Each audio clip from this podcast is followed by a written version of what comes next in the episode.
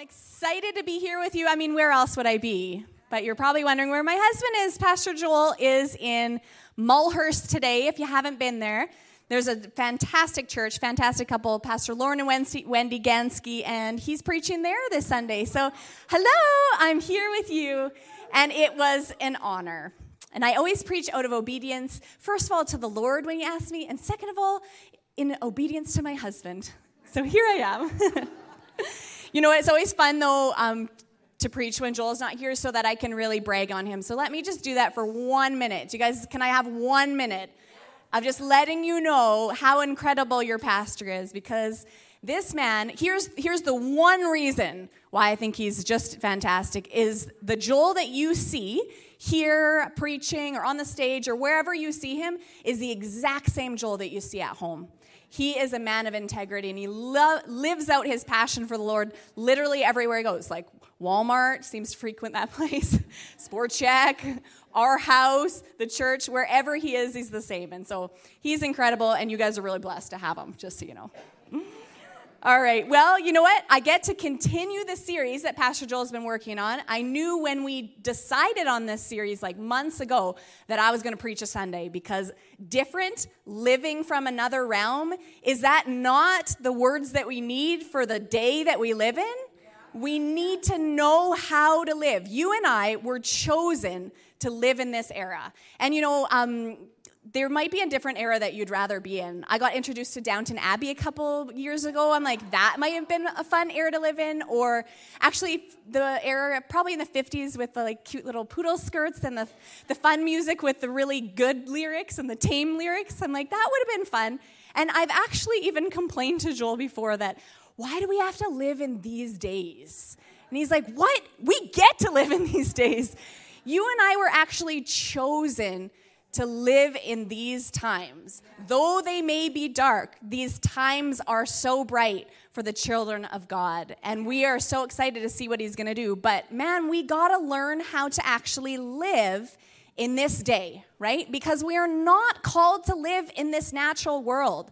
And Pastor Joel started all his messages by letting us know that you and I are in this world, but we're not of this world. And yeah, that you could look at like, yeah, the, the, this actual world, but we're meaning the world's system. Like the world's way of thinking, the world's way of doing things. That's not where you and I are meant to live.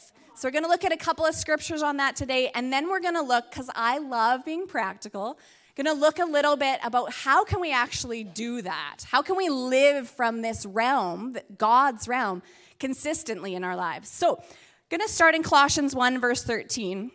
We preach a lot from the Passion um, just because it brings out the words so clearly.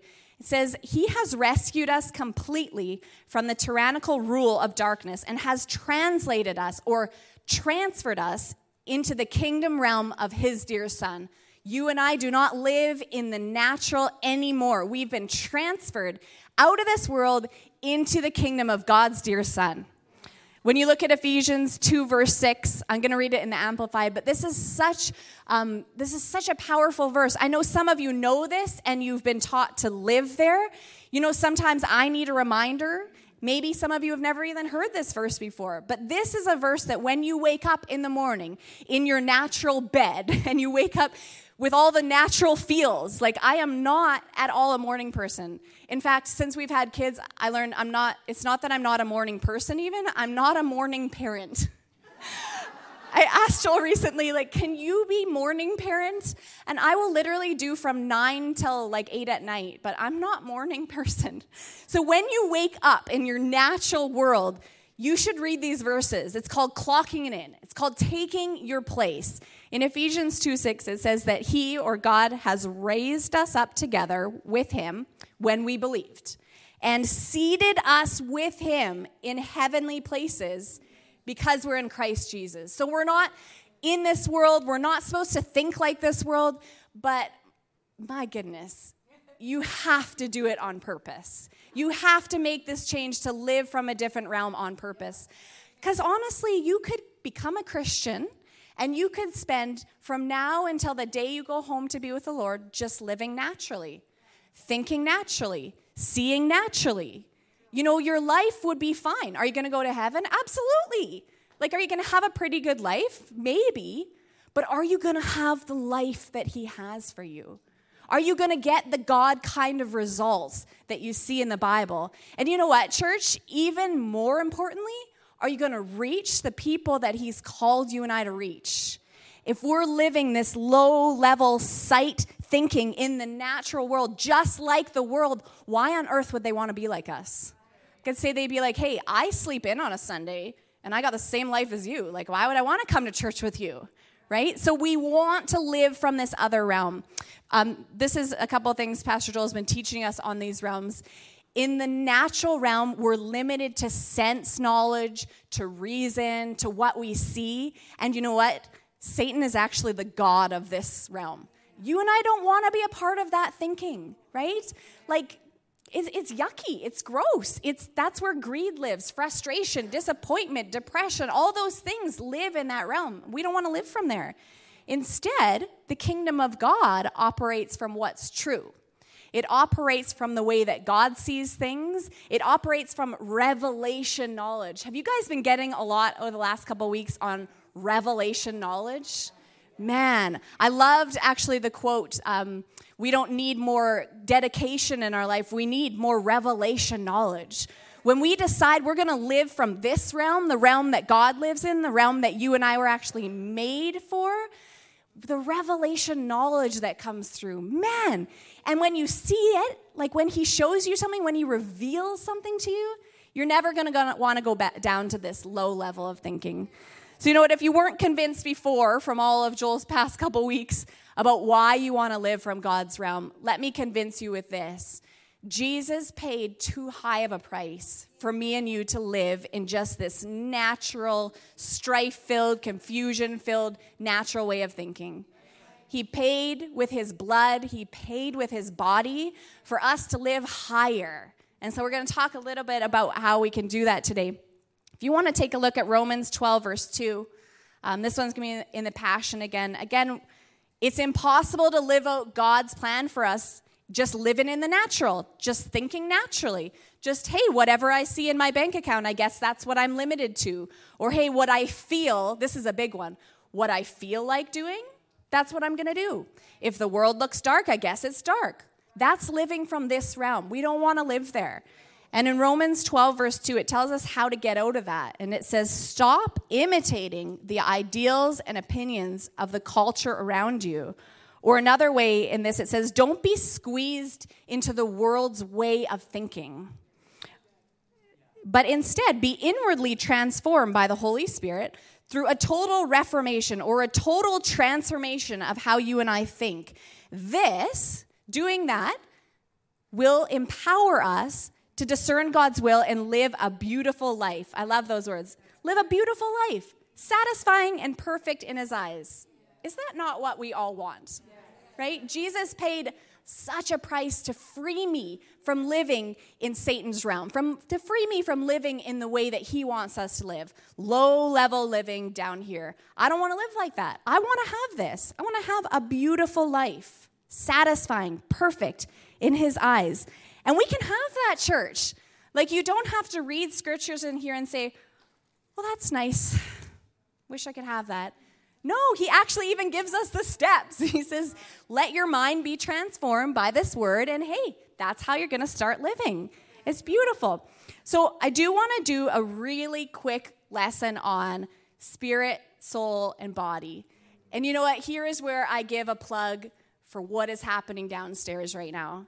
You guys might have kids, might not. Maybe you've got grandkids that attend here. Maybe you just like kids. I just want you to know what happens in our kids' church is they are actually being given the Word of God right now in bite sized pieces. We have taught, Joel and I were kids' pastors for, I don't know, six, seven, eight, nine years before we became the lead pastors here. Man, being able to teach kids that they are a soul or a spirit they're a spirit being and they have a soul, your mind, your will, and emotions, but you live in this physical body. Do you know what a game changer that is to learn as a three, four, five, six year old? I wish I knew it at that age. But if you're sitting here today and you're like, what are you talking about? I'm learning it now and I'm 42. Don't worry, I'm going to do a really quick little lesson on that. Um, just, you can read the Bible and you can be really frustrated, let's just be honest. If you read this Bible and think, I became a Christian and I don't see any of those things in my life. Do you know where you'll see it? Like, do you know where this is true? It's true of your spirit. Right? When you got born again, you got changed on the inside. So your spirit looks like God, wants to act like God, got the same nature of God. How amazing. Do you know that it, you could live your life and never actually see any of those results if we don't get that truth into our soul, into our thinking, into our emotions, right? That's, um, you know, one way to put it is um, that your soul is like the valve. The more that you let your thoughts be changed by this word, the valve turns and it allows those things out. It allows God's realities out. Everything that's true in your spirit, my goodness, it wants to get out, right? It wants to get out and produce. But we've got to change our thinking to align with the way God does it. And that's why you and I, we come to church and we hear what the pastor's been told to preach and we change our thinking. It's why you and I read our Bibles. It's not to check off something on a list, it's, hey, you know what? Every day we're surrounded in this natural realm. Remember? We're not from it, we're not of it, but we live in it right? When I think about what our youth deal with nowadays when they're on social media constantly or have ads bombarding them constantly, they are constantly told everything that goes against God's way of thinking. You and I, you wake up and you're in the world for 20 minutes and you're being bombarded with things that tell you how you're supposed to live. And it's not the truth, church. It's not the realm we're supposed to live from. So we've got to let our thoughts, be so changed by this word that we, you know, we can see those things and be like, nah, that's not the way that I'm supposed to live, even to the point where you're not affected by them anymore. Isn't that incredible? Does anyone want to go back and redo 2020?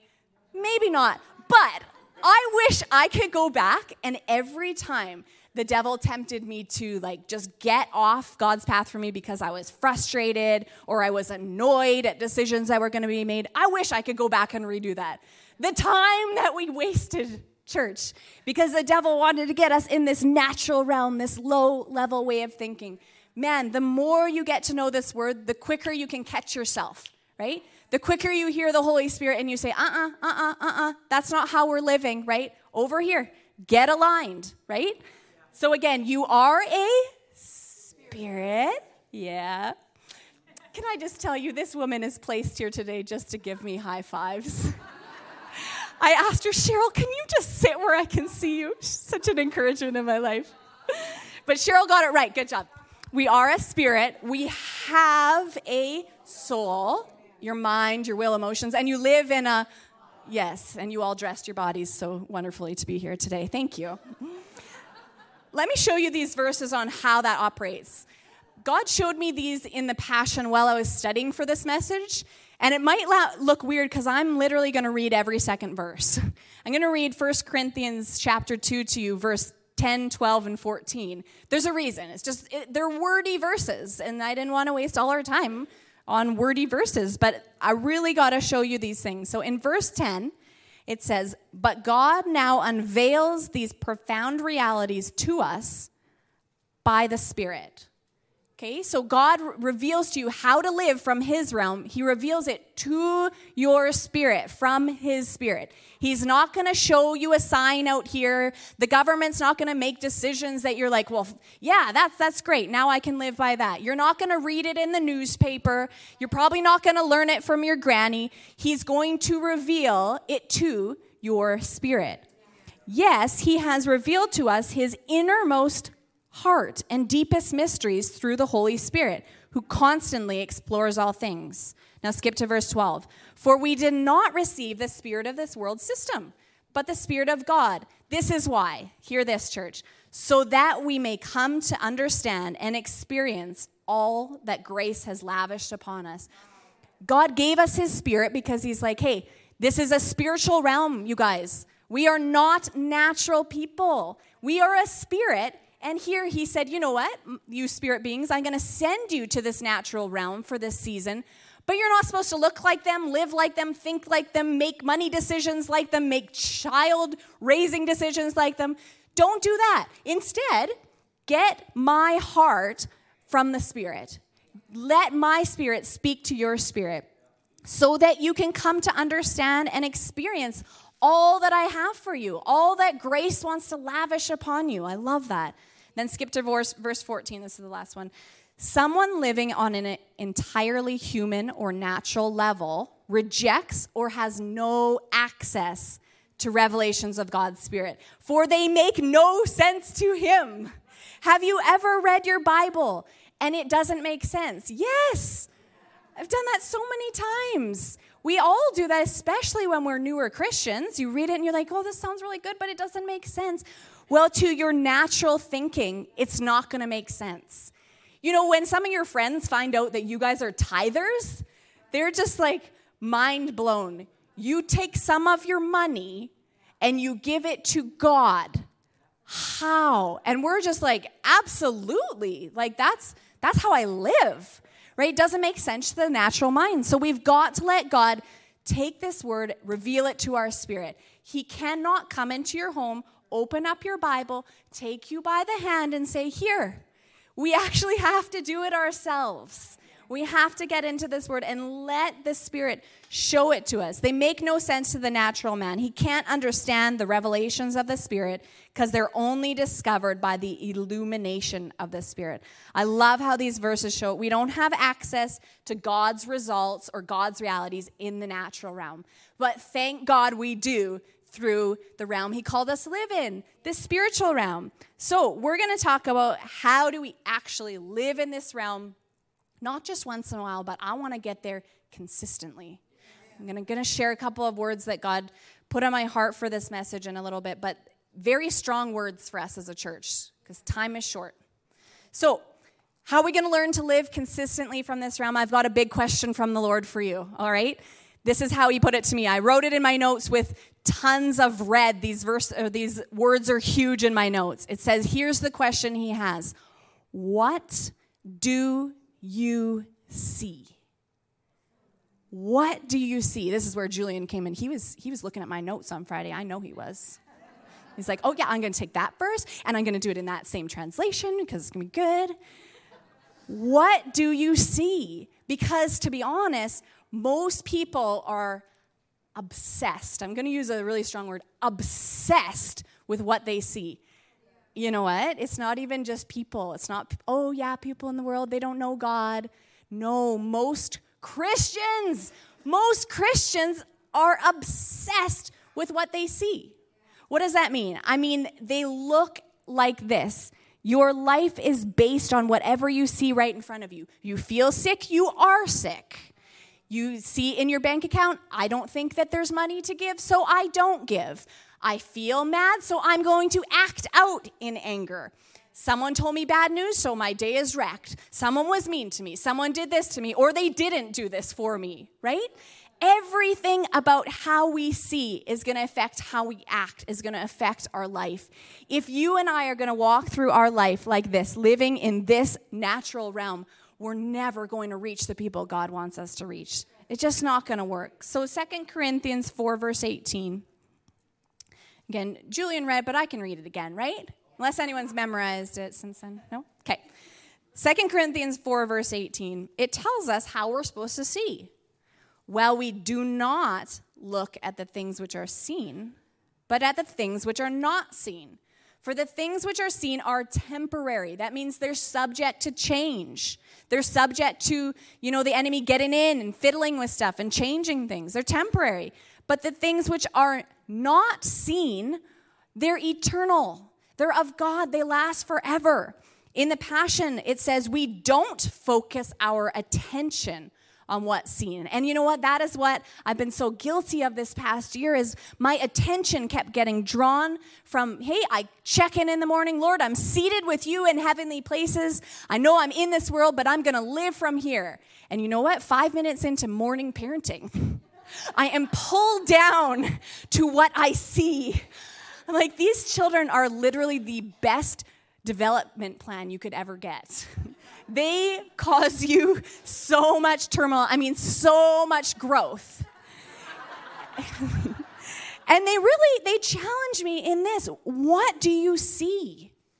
Do your natural circumstances dictate your life? What do you see? I want to read um, this. This is a paraphrase, the mirror paraphrase, and it says for this verse While we look not at the things the senses observe, so we don't look at the things that you can see, that you can taste, touch, smell. We don't look at the things that, you know, tickle your goosebumps and make you feel emotions. We don't look at those things. You know, someone chirps and says something bad about you. You don't look at those things. Instead, we look at the revelation of the unseen. It is unveiled in our understanding through the mirror revelation of the gospel of Christ. What do you see? Let me give you an example here. There is a principle that you will become what you behold. You're going to become what you look at. If you are constantly looking at anger and fighting and anger and fighting, and it's brewing in your heart, it's stirring in your heart, and you start speaking those words out loud, you will become that way. You become what you behold. So, hey, you want to work on your love walk? You want to learn to walk in the God kind of love? Well, then let's spend our time looking at the God kind of love. Even in Ephesians 5, God says, Look at how I love you, and now go love like that, right? You become what you behold, you become what you set your eyes on.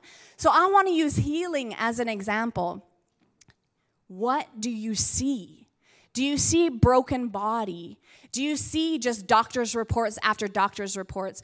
You know, we've gotten quite comfortable, I feel like, maybe because we live in a first world country, we've gotten quite comfortable with, well, if I feel this way, I can just go, I can go to the walk in clinic tomorrow and I can get this felt, dealt with, right? There's nothing wrong with that. Nothing at all. But what I'm asking you is do you focus constantly on the pain, on the hurt, on what's going on in your body? Or do you go and look at the unseen? You become what you behold. So if I'm looking for healing in my body, my goodness, I want my eyes on the healer. Not even, church, not even on the healing. First and foremost, my eyes need to be on the healer. And the healer is going to tell you. You know what he might tell you? Get to that doctor now. Get on that medication now. Or he may tell you, change that diet or this or that. I'm just using healing as an example. But the first and foremost thing is we don't want to sit here and see what we're feeling in our bodies. We want to have our eyes on that realm. What's true, the reality, right? Because to be honest, church, it's not true that you're sick.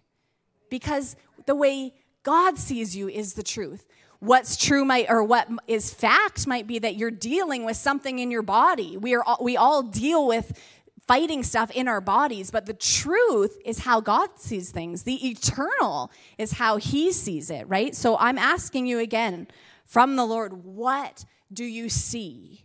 And i want to give you a couple of examples of what we're going to do when what we see here doesn't line up with what god says but the answer, really, to all this is that we're called to see like He sees. We're called to see what He sees and how He sees. And so I'm going to take you to Second Corinthians 5, verse 7. And this is a scripture about faith.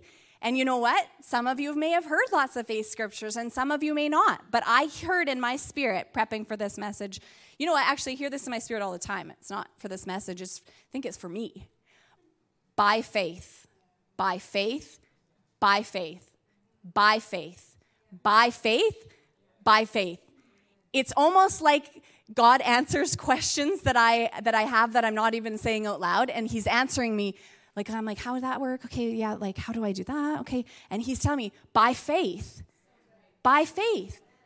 Like how do you walk out forgiveness when you you feel like your heart got broken? How do you walk that out?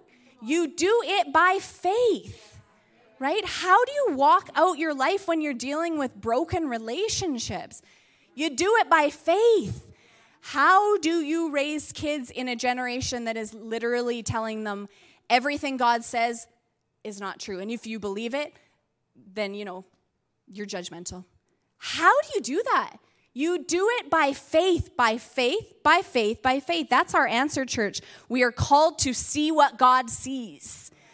So Second Corinthians 5, verse 7, it says, For we live by faith, not by what we see with our eyes. And you know what? Most of you can probably quote that. And a lot of Christians I know could quote that. And then a lot of people end it with the word but. Not this one, but like just B U T but. And I know that I used to live that way because I was not fully convinced that the Word of God was my final authority. Maybe I knew that the Word of God is true. Yeah, of course, the Word of God is true. But I hadn't yet decided that the Word was how I was going to live my life. So I'd read this verse about my situation. So I get a situation in mind for you that seems impossible. I'm going to read this verse again. For we live by faith, not by what we see with our eyes. And a lot of people end with, but you don't know my situation. But my situation is harder than normal. But this is really hard. You know what? There's no but in there. I'm going to read it to you from the Amplified. It says, For we walk by faith, not by sight, living our lives in a manner consistent with our confident belief in God's problems. I lo- or promises, sorry. God doesn't have any problems. that is this this natural realm. we live our lives or we make our decisions. You live your everyday life based on God's promises. Guys, this is faith. It's not complicated. It's not 22 steps to this, and you must confess this, and then this, and you must do this. Yeah, there's some principles in the word, but living by faith, seeing what God sees, that's the only way you and I are going to get to live from this realm. Otherwise, we are stuck, church. We're stuck to literally this this is how you and I look when we try to live in the natural. And, and God's probably just sitting there like, what, what are you doing? I made you live from up here. And we're just sitting here like this. And because we're not living by faith, we can only take these tiny little steps forward by faith, by faith, by faith, by faith. The principle of faith is just this it's just to see how God sees. See what he sees, church. It's not hard. See what he sees. And if you want to know, like, where do I find that? Well, it's right here. This is my Bible. Right here. You guys have one too. And if not, we can give you one, right, Julian? Excellent. So let's take a look at Isaiah 55, 8 and 9. The principle of faith is to see what God sees. And this is just a verse to remind us that God sees differently than the natural realm. It says, For my thoughts are not your thoughts, neither are my ways or your ways my ways, declares the Lord. As the heavens are higher than the earth, so are my ways higher than your ways, and my thoughts higher than your thoughts. And then some people or religious people teach, so too bad, I guess you just don't know what God's going to do. There are so many verses in the New Testament, and we already read some that His Spirit wants to reveal His heart all God's trying to show us in these verses is hey, my thoughts are up here, so I brought you up here. Isn't that incredible? Like, I don't want to live down here anymore. And that's why I feel there are a few strong things for us in this message that we're not actually, we're not, you're allowed to live in the natural. You're allowed to live in this low level of thinking. But man, the time that He called you to live in, he knew that you would get your eyes up on him. He picked you. He picked you to live in the darkest times, knowing that you'd make that choice. Yep, God, I'm not going to live based on, on my thoughts. I'm going to live based on your thoughts. And I'm going to give you verse 11 as well because, man, it's, it's helpful. Because again, we're supposed to see what God sees, but we're also supposed to say what God says right? So verse 11 tells us why. It says, So my word, or God's word, goes forth from my mouth. It will not return to me empty, but will accomplish what I desire and achieve the purpose for which I sent it. So when God's word goes out, it says it accomplishes what he sent it to do. It doesn't return void. It produces. So you and I, we want to see what God sees and we want to say what God says. And you know what? I can tell you from my um, personal Christian testimony, I feel like I didn't get the second part of that until I met Pastor John and Ingrid Housing, and they really taught me faith from a different angle. You know, I knew we're supposed to see what God sees, but I didn't line up the speaking parts. And you know what? There were people in my life that um, that I knew at that point that were like self-professed confession cops. Have you ever met any of them? Oh, don't say that! Don't say that! Like, so I, I kind of just threw it out. But when I met them and they taught me faith like God shows faith in the Bible, man, we're, we have to. You can't miss that second part. You can't just see what God sees and then say whatever you want. You've got to see what He sees and say what He says. And man, wouldn't you want to? Because what God says has the power to come to pass. Not what, not what I say, right? I want to say what He says. What's the default? You can either say what God says or you can say what the natural world says. Who's the God of this natural world?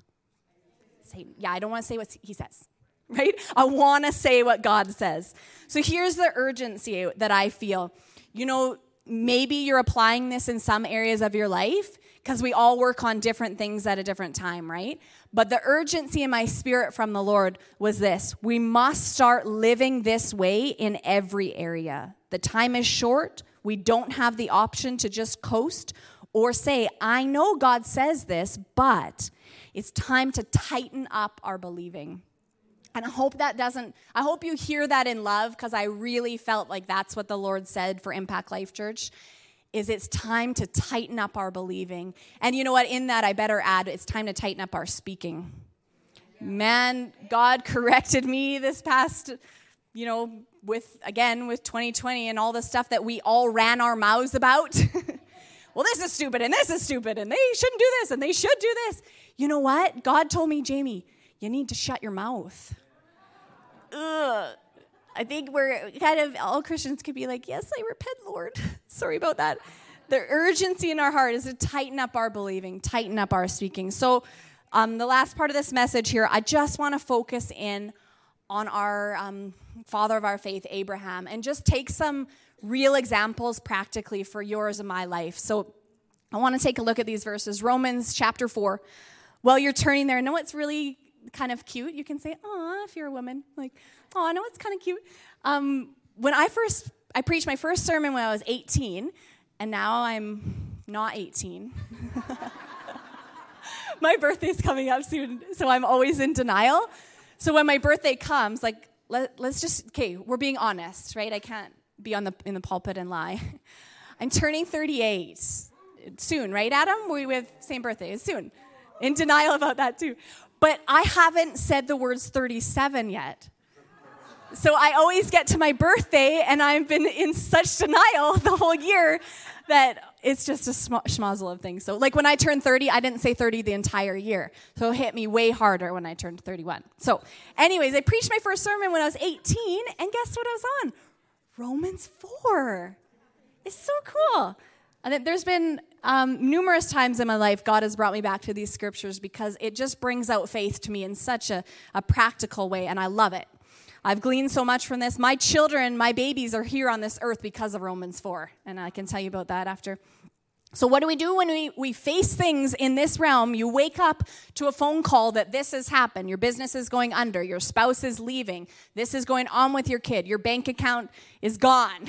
What do you do when you face things in this realm that are not lining up with what, okay, God, well, you said see what you see, and I see it, but I don't see it here. Let's take a look at that from Romans 4. I'm going to read these verses all together, and then we'll go back and unpack them. Starting in verse 17. This is what scripture means when it says, I have made you, talking about Abraham, the father of many nations. He is our example and father. For in God's presence, he believed that God can raise the dead and call into being things that don't even exist yet. Against all odds, when it looked hopeless, Abraham believed the promise and expected God to fulfill it. He took God at his word. And as a result, he became the father of many nations. God's declaration over him came to pass. Your descendants will be as many as there will be impossible to count. Verse 19 In spite of being nearly 100, when the promise of having a son was made, his faith was so strong that it could not be undermined by the fact that him and Sarah were incapable of conceiving a child. He never stopped believing God's promise, for he was made strong in his faith to father a child. And because he was mighty in faith and convinced that God had all the power needed to fulfill his promises, God, Abraham glorified God. If you don't know the Abraham story, he was under it, he didn't have a kid, and God's like, No, your, your descendants, you're gonna have as many as the stars. And he's like, I don't see it. I don't see it. I'm not seeing it in the natural. I'm not seeing it. So you guys are probably not believing for a kid at 100. Um, I'm not going to when I turn 100. So get a different, um, get a picture in your mind right now of something impossible. Because really, all that is is a story of something that in the natural is impossible. Get a picture right now of maybe a relationship you want restored, maybe something going on in your heart, in your family, in your business, whatever it is. Get a picture of something that you feel like, yeah, that's pretty impossible, naturally speaking. And I want to apply what, what Abraham did to it. So, number one, first of what he did is he decided not to look at the natural. Okay, so we are supposed to see what God sees, right? And say what God says. So our very first decision is not the 12 steps of faith. Our very first decision is I am not going to pay attention to what I see in the natural. And can I tell you, we worked through a situation recently where literally it was waking me up in the night to look at the natural. I was constantly, constantly, it's like it was chirping in my ear constantly. Look at the situation. The situation's bad. The situation's bad. The situation's bad. And my eyes were getting constantly tempted to look at the natural. And so it's not easy, church. It's not. But it's so worth it. And he gives us the tools. But first of all, you've got to decide I'm not looking at the natural. So, you know what? Maybe you've got a pain in your body Okay? It's it's talking to you constantly. Do you ignore it? No. But you decide I'm not going to look at the natural. I'm going to look at it through the lens of faith. So, here's what Abraham did. It even says it in verse 19. There's a translation called the God's Word translation, and it actually puts it this way Through faith, he regarded the facts. So, truth, God's truth, always trumps facts. Anything you and I can feel or see in this natural realm is just fact. It's not truth. Okay? And when we get those things confused, life is not good. Right? It is not the truth that you are depressed but it may be a fact of what you're working through right now okay? I'm working through some things in my body. I'm working through some things in my mind and I, this is how i'm feeling and that might be the fact of how you feel but it's not the truth according to god. So that's why you have to let him lead you through that right? So abraham looked at the facts through the lens of faith right? The fact that his natural circumstance was you're 100 and you don't have a kid he didn't let it just distract him. If you're going to live like this, you will never see the promise. Like if Abraham only lived looking at his and Sarah's natural situation, he would have never gotten to the promise. So you've got to decide that you're going to stop looking at the natural. So, in our own example, I told you my babies are here because of Romans 4. It's because we learned this and we put into practice. But I um, went to work one day and I started bleeding everywhere. I had no idea what was happening, and I realized um, a couple days later I had a miscarriage, and I didn't even know I was pregnant. So that was shocking, but we didn't know we were pregnant, and we thought, okay, well, this is the time. And that led us on to, and I know Joel's told this, but God's gotten on us for don't don't not tell your testimony just because you feel like people have heard it. There's, there's something new you can always glean. And our testimony is that we tried and tried and tried. He'd probably throw a few more tries in there. to get pregnant. And in his words, we did everything we could in the natural. So we knew how things worked, okay? And there's just no babies coming. We even um, went to fertility specialists and did all the things that, that we were told to do just to be told there's nothing wrong with you. Just keep working at it, right? But here's the what I want to say about that side of our testimony is you know what? We decided not to look at the natural. Like it's hard because, you know, we're all adults here. Every 30 days, there might be something that shows you that you're not pregnant. But hey, I didn't look at the natural anymore. Went to baby showers, made sure I showed up and blessed the mom and was excited for them, but nothing in my natural situation was changing. And you know what? It didn't matter because we weren't looking at the natural. But, church, we had to make that decision. It did not just automatically happen for us to, like, oh, we're fine. We're just going to be excited. And no, we had to on purpose dig in, dig in, dig in, dug into the word, dug into the word, let God show us, right? And that's what I want to move on to here is number two is that you've got to see what God sees. It's not an option. You've got to see what he sees. And it's such a beautiful thing that God doesn't make you come up with the picture on your own. I want to show you what he did for Abraham. So, yeah, we look at Abraham, he's this mighty man of faith. Yeah, he made some amazing decisions in faith, and that's kind of why we're learning about him. But look what God did for him. If you look at Genesis chapter 15, in verse 5, this is what God did. The Lord took Abraham outside and said to him, Look up in the sky. He took him out. He took him out of the tent. And he said, Look up at all of this. Look at these stars. Count them if you can. That's how many descendants you're going to have. And Abraham believed the Lord, and the Lord counted him as righteous because of his faith. God actually said, Abraham, come here, come here, come here. You got to get out of that tent. You got to get out of that natural thinking. You got to get out of that low level, whatever I see, whatever my parents saw. This is just my family. My family's depressed. My family's broke. My family doesn't have kids. That's, that's where we live sometimes. And God says, No, I called you out of those things. I'm calling you right now, church, out of those things. Now come over here.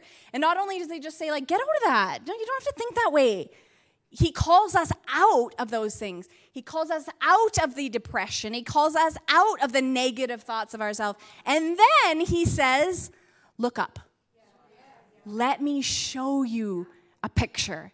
Now, all of us in here, we all need different pictures. So he might say, Look out, look over, look at this. Like, here's what I've done for you. What Abraham needed, and what a lot of times we need, is to get out of our situation and look up. And then God says, Here's a picture. Let me literally show you. See the stars? Yes, God, I see the stars. You're going to have so many descendants, you won't even be able to count them. Man, God showed him a picture. And guys, that to me just shows God's heart. That's a father, right? To say, Hey, come here, come here, come here, come here. Get out of that, get out of that. Okay, now come, look at this. That's the Father's heart for me and you. He wants to show us. He's not just saying, Hey, church, you got to see how I see. He's saying, Let me show you. Come here, let me show you how to do this. So, really, what he, what he needed was to see a picture of what God saw. He had to see it in here first before he actually was going to see it out there. Now, here's a, a phrase that God's been um, teaching me it says, You got to see it before you see it. Some of you have maybe studied Andrew Wommack before. He's got the best teaching on the power of the imagination, I find. Um, just a simple Texan man, so humble, We've met him in person actually one day in Colorado. Just incredible. Just wandering around the church before he preached, just looking at stuff. The man is like apparently he's he's got so many people after him. He's got this gigantic ministry now, just setting people free. He's apparently called the most dangerous man in America because he's preaching the word of God. And he's learned just like, you know, how to just deal with criticism and how to just keep going, all because God first taught him this that you have to see it in order to see it. You've got to see it on the inside of you first. You've got to see yourself leading worship in a room where people are falling under the power of God. You've got to see yourself going to work and sharing the love of God with people. You've got to see a restored relationship together. You've got to see yourself with the kids that you don't have or the spouse that you don't have. You've got to see your kids coming back to the Lord. You have got to see it in here before you're going to see it out here. And so I believe that God's challenging us hey, come on, let's get our faith level up for that. And guess what? We're not on our own. He's going to do for me and you what he did for Abraham. He's going to show you a picture. I believe that. Abraham was just convinced because God showed him the picture. And when God shows you something, nothing in the natural can unconvince you. Right? That's what happened with me with those babies. Like, it, it was easy to get my eyes off the natural because God showed me the picture of me with my kids, right? He showed me, you're going to be a mom, so just trust me and chill out, right? That's a word from the Lord for someone here. Chill out. so, what do you need Him to show you a picture of? That's why you have intimate time with the Lord, right? Ask Him that this week. He's going to show you. So, number three, number one was again, get your eyes off the natural. Number two is see what God sees. And number three is say what God says only. Right? No more buts. God told us tighten up your believing, tighten up your speaking, because the days you're living in, you're going to need it. You know, you can get to that place where everything that you speak comes to pass because you're only saying things that line up with Him. You know what? And some of you have really got desires in your heart to minister to people. No, I'm not talking pulpit. I'm talking out in the world. You want to go and you want to lay hands on the sick and you want to pray over them and you want to see them recover. Is that some of the people in here? So then you have got to believe that when you speak and declare and tell a sickness to go, it goes. But you know what? If you're always running your mouth or you're always saying, yeah, I don't know, but uh, if our speaking is not tightened up, then we're not going to be able to do that. We just, we've just got to tighten up and align ourselves with Him. So saying what God says only. Here's um, another part from Genesis, but I want to read Genesis 17 real quick in verse 4, and it says, um, This is my covenant with you, Abraham. So this is God changing his name. So maybe you didn't know, Abraham got a name change says, This is my covenant with you. I'll make you the father of a multitude of nations. What's more, I am changing your name. So not only does God get him to come out, shows him a picture, then he changes his name. And this is what it means it will no longer be Abram. Instead, you'll be called Abraham, which means father of many nations. Isn't that incredible? So here's what happens every time Abraham introduces himself, every time Abraham thinks his name, every time Sarah calls him for dinner, he's hearing Abraham. He's hearing father of many nations. Isn't that incredible? You've got to, to hear, you've got to let God show you that picture. You've got to hear what he thinks about you, and then you've got to say the same thing this is what I love about Abraham is that he didn't get embarrassed. Like people like, "Hey, what's your name?" "Hi, I'm father of many nations, but I don't have kids yet, but they're coming." Like he could have been embarrassed on that. He could have been like, you know, made excuses for it, or he could have just changed his name or gone by Abe or something, right? He wasn't embarrassed. In fact, every time he spoke it, faith rose up in him, right? I'm the father of, of many, many nations his identity, his name was his bold confession of faith. I'm Abraham. Yes, I'm father of many nations. Doesn't matter what you see. You know what? I believe that God's going to speak some things to you personally in your alone time with him where you're going to hear, You're my beloved. And you're going to start saying those things about yourself. You are the healed. You're whole. Your mind is sound. You're free. You are the free. That's who you are.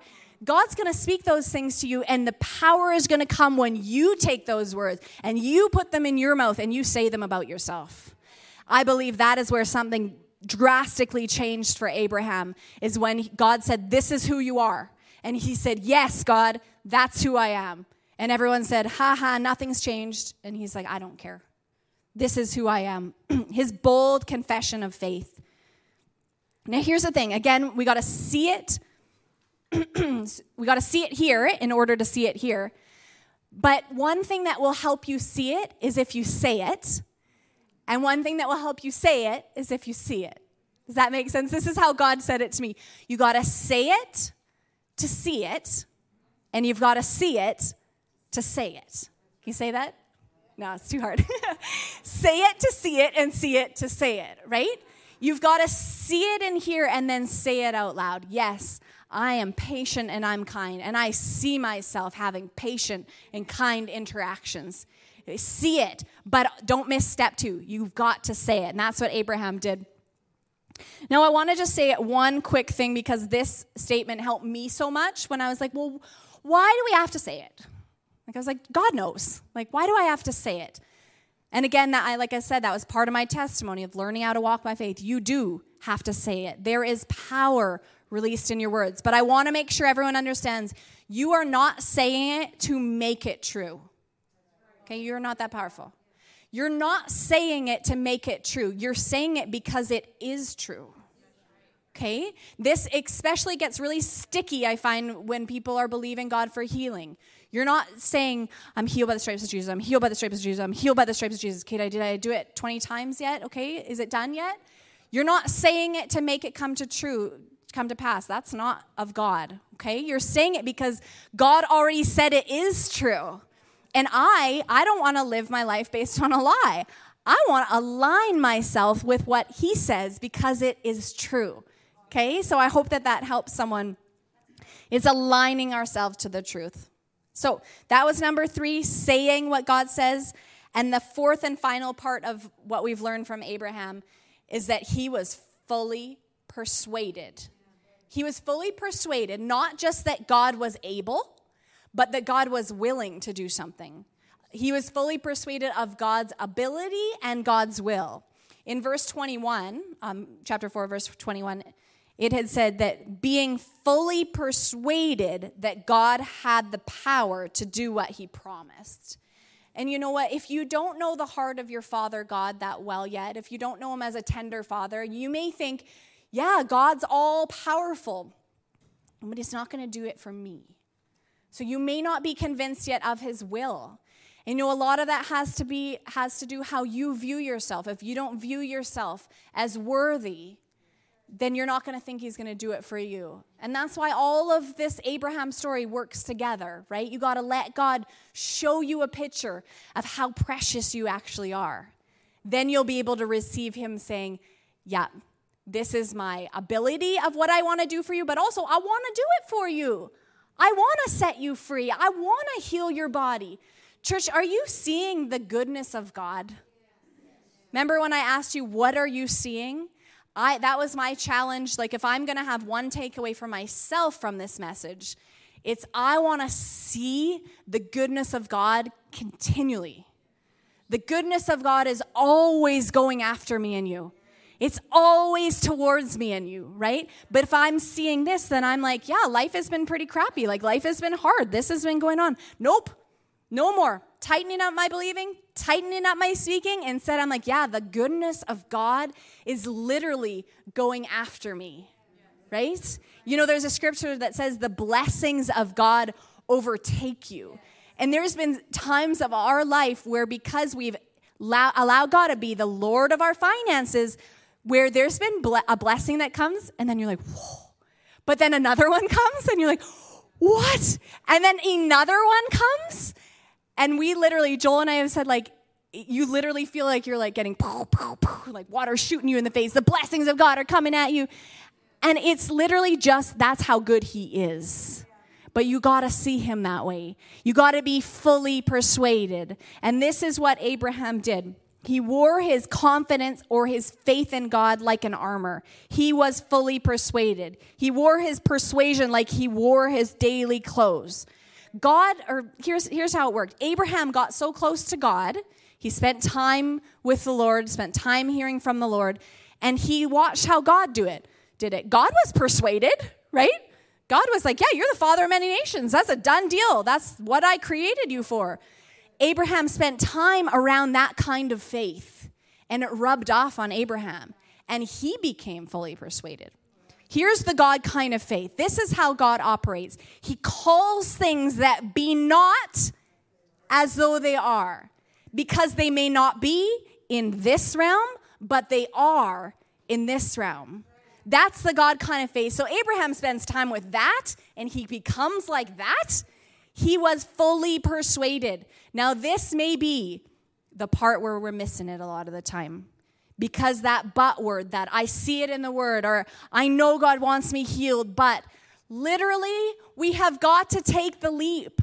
There, I have to tell you this, church, not to brag on me at all, because it was it was God's supernatural ability in me. But when I decided I'm not even going to say one more time, I don't I'm not pregnant yet. I don't have kids. I literally took those words out of my vocabulary. I was fully persuaded that I was going to be a mom. That was it. No one could talk me out of it.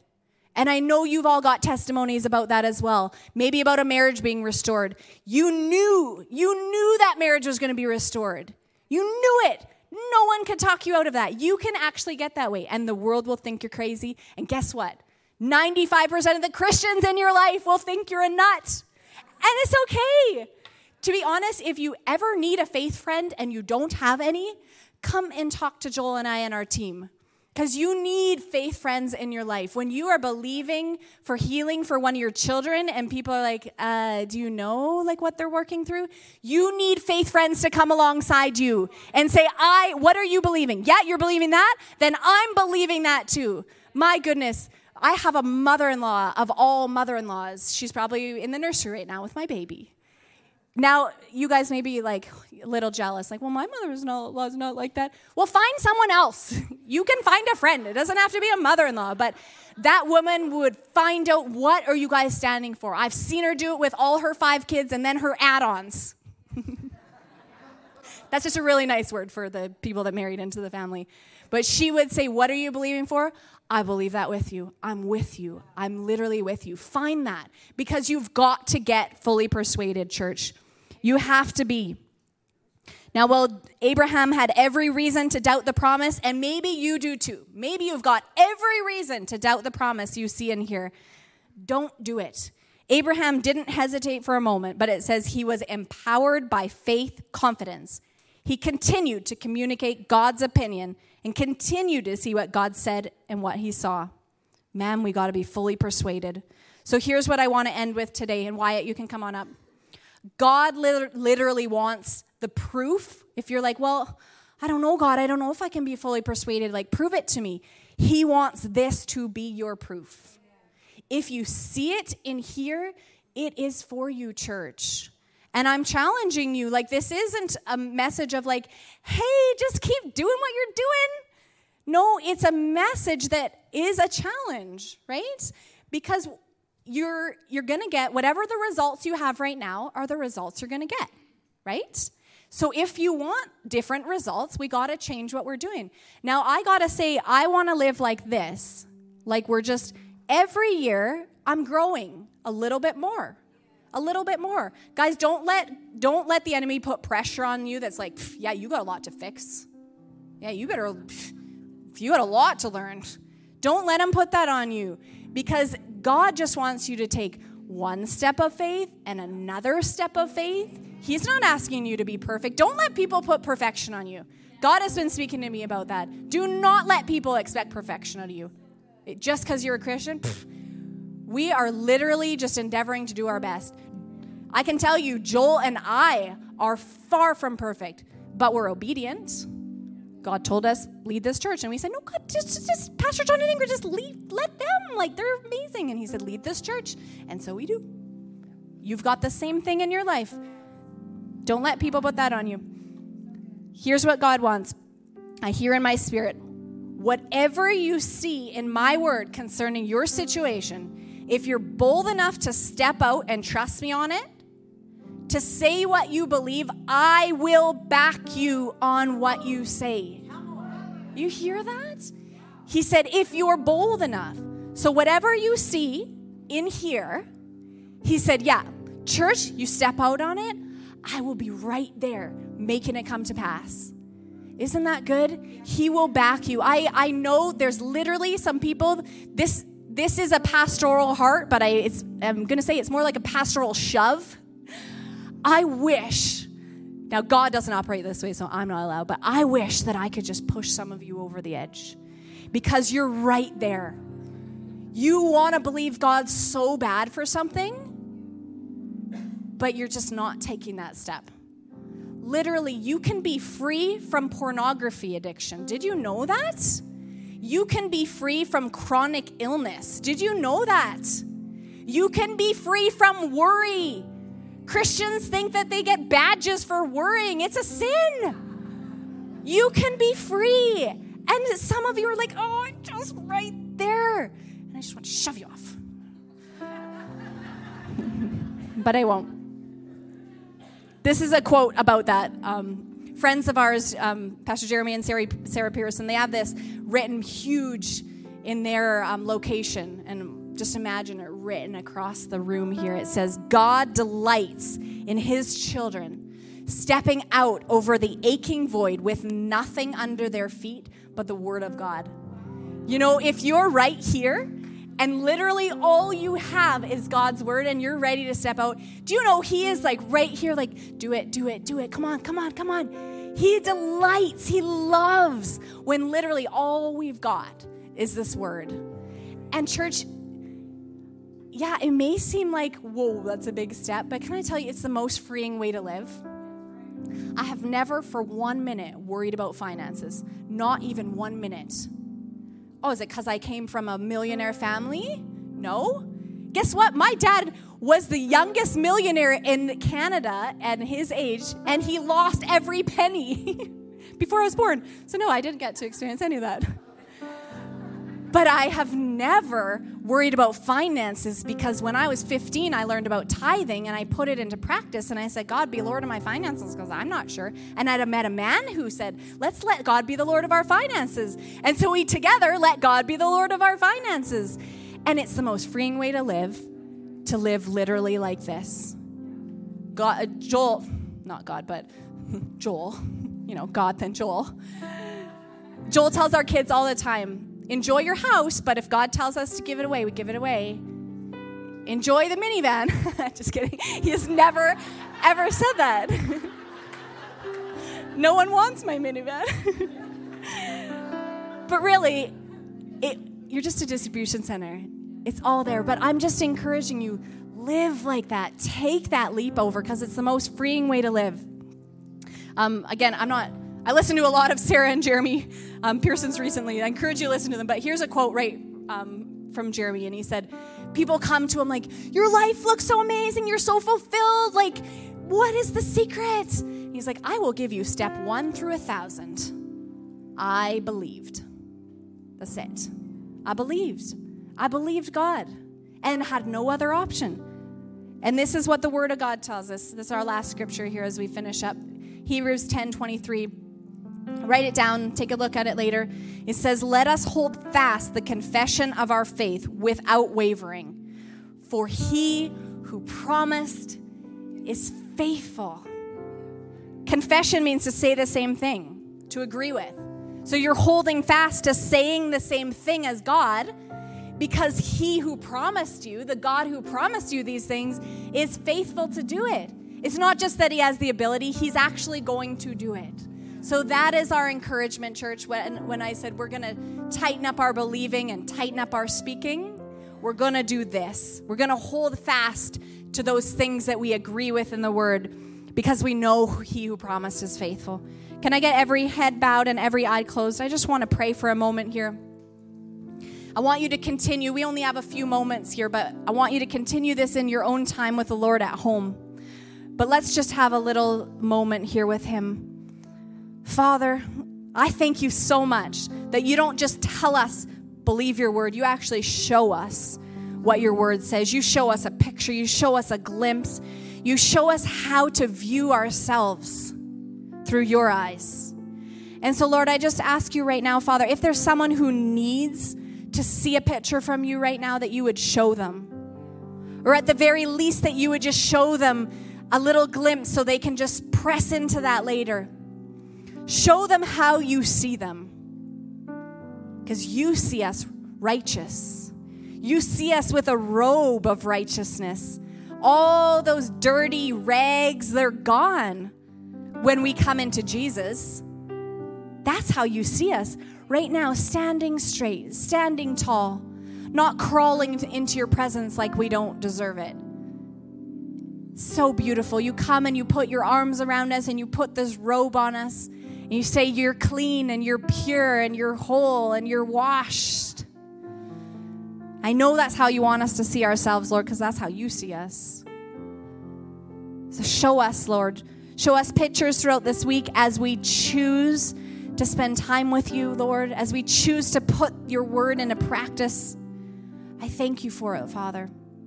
And I believe you, Lord. Thank you, Lord. Just pray over you, church, the peace of God that surpasses all understanding would just guard your minds and your hearts in Christ Jesus this week as you go out from here.